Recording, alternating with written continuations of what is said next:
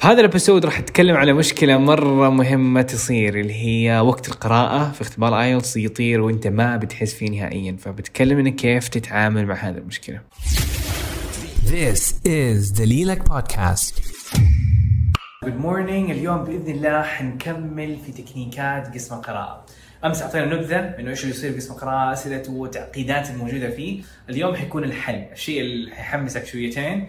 إنه صح إنه قسم القراءة القطع فيه معقدة الوقت فيه مرة ضيق لكن في طرق معينة أشياء أنت ما انت متعود عليها حتساعد إذا طبقتها في اختبار القراءة حتساعدك بشكل جدا جدا رهيب. نقطة أول تكنيكة وأعتبرها الأساس هي الوقت، تكنيكة الوقت. فعندنا 60 دقيقة، عندنا ثلاث قطع، عندنا 40 سؤال، كيف نقسم وقتنا؟ فعندنا طريقة نسميها حل وكمل لما تقدر عليه وهذا الشيء ابدا ما حيصير، أنا كمان أنا الشخص جايب تسعة والحمد لله مستواي كويس. إذا مشيت أموري حسب اللي أنا يعني اخلص كل سؤال وأروح اللي بعده ممكن بعض الأحيان تكون خلصت قطعة واحدة فقط وباقي لي قطعتين ما لمستهم وخلص 60 دقيقة.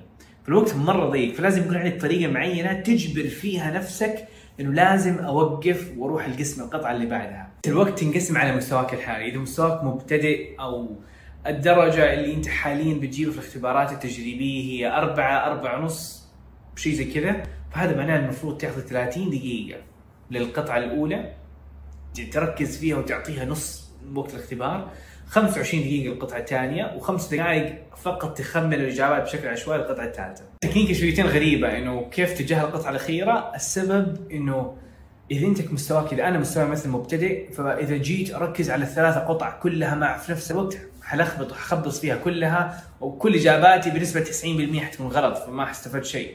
أما بالعكس إذا ركزت على قطعتين وحاولت أفهم منهم فنسبة إنه احتمالية إنه إجاباتي تكون أصح أكثر ومجموع الإجابات الصحيحة حيزداد أكثر. والحمد لله هذه حاجة زبطت مع ناس كتار جدا. هذا التقسيمه الثالثه هذا المستوى المتوسط أو إذا أنت بديت مستوى مبتدئ ووصلت لدرجة خمسة خمسة ونص في اختباراتك التجريبية. فهذا الوقت لازم تعطي القطع نفس الوقت 20 دقيقة الأولى 20 دقيقة الثانية 20 دقيقة الثالثة. That's it. بالنسبة للتقسيم الثالث في هذا المستوى المتقدم إذا حسيت إنك بتجيب درجة فوق الستة ونص يعني بتجيب ستة ونص وتبغى تجيب السبعة أو مستواك متقدم أنت عارف مستواك متقدم أصلا فهنا 15 دقيقة القطعة الأولى 20 دقيقة القطعة الثانية 25 دقيقة القطعة الثالثة. فهذه ثلاث تقسيمات. من هذه التقسيمة بناء على مستويات بهذه المستويات اللي أعط- أعطيت لكم هي إنه كل واحد بمستوياته يقدر يحل بطريقة معينة. والشخص اللي مستواه متقدم يبغى أكيد يبغى سبعة والسبعة ونص ممكن الثمانية. فأنا مثلا دحين وأنا الحمد لله حليت وجبت الثمانية ونص والتسعة حليت 15 20 25 ولما أقول 15 أنا قصدي 15 مو 16 كل دقيقة تحسب. فمثلا أنا قاعد أحل و15 دقيقة خلصت وباقي لي سؤالين ما حليتهم. أحط عليهم علامة استفهام عشان يمديني أرجع لهم واعدي أروح القسم اللي بعده. قراءة نهائيا لا تعطي أي سؤال مهما حسيت إنه سهل ومهما مهما حسيت انك قريب من باقي لي شوية باقي لي شوية وكذا حتضيع عليك خمس دقائق فأي سؤال ياخذ منك بالضبط أكثر من دقيقتين وانت حسيت إنه طول حط عليه حط عليه علامة استفهام وروح اللي بعده skip مرة صعبة وأقول لكم عليها، إذا سويت الاختبار وإذا في أرض الواقع حتحس إنه مرة صعب إنك تكون ماشي على الوقت، لكن هذه نقطة مهمة، معظم الناس اللي يغلط ويخبص قسم القراءة عشان ما يوازن الوقت، المفروض مثلا بدل ما يعطي 30 دقيقة القطعة الأولى للمستوى المبتدئ يجلس يعطيها 40 دقيقة، بعدين يتلخبط في الأخيرة. فهذا الوقت إنك تمشي بهذه التكنيكة بالضبط وحرفيا مرة مرة مهمة بليز، فنقطة مرة مهمة.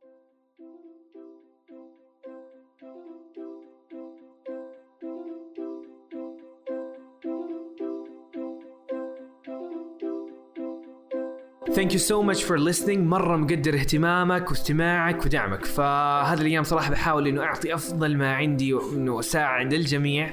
فأي سؤال وأي استفسار كلمني على الخاص. وإذا حبيت إنك تتابع البودكاست إنه قاعد أنزل حلقات مرة قوية عن التحفيز عن ال IELTS عن تطوير اللغة عن قصتي فتابعني على دليلك في ielts.com slash podcast عشان تشترك في البودكاست هذا. ويعطيكم ألف عافية. مع السلامة.